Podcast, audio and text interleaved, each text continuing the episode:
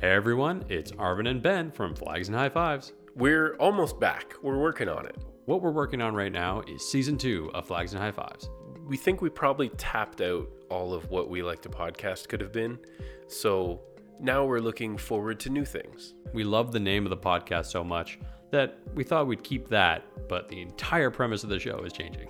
We're going to each month look at a new topic, something that either we don't know, one of us isn't sure about, or something we can learn.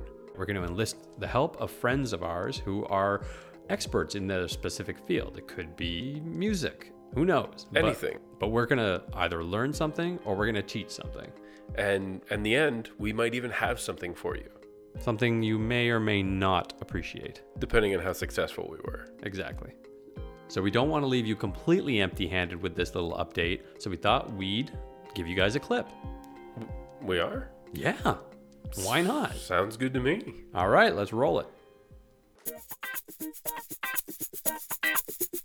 What ingredients or alcohols really do mix best? And so, so if we're if I'm stocking things up and I don't have and I only want to buy a few things, like what are, what ends up being like the most not necessarily bang for your buck, but what are the ones that I'm gonna end up getting the most use out of? Yeah, sure. All right. So the definitively best liquor to buy is gin.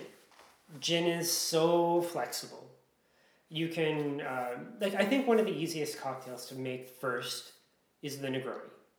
And why don't we? Do you want to make one right now? Yeah. Yeah. Okay, so Negroni is super easy. Negroni is only three ingredients: Okay. gin, Campari, sweet vermouth. Now I know I have a lot here. I That just wanted sounded to kind of show you that there's a bunch. Terrible. Well, yeah, because we don't actually know what we're doing. Right. But by the time it, the episode comes out, we promise you it's going to be something fun.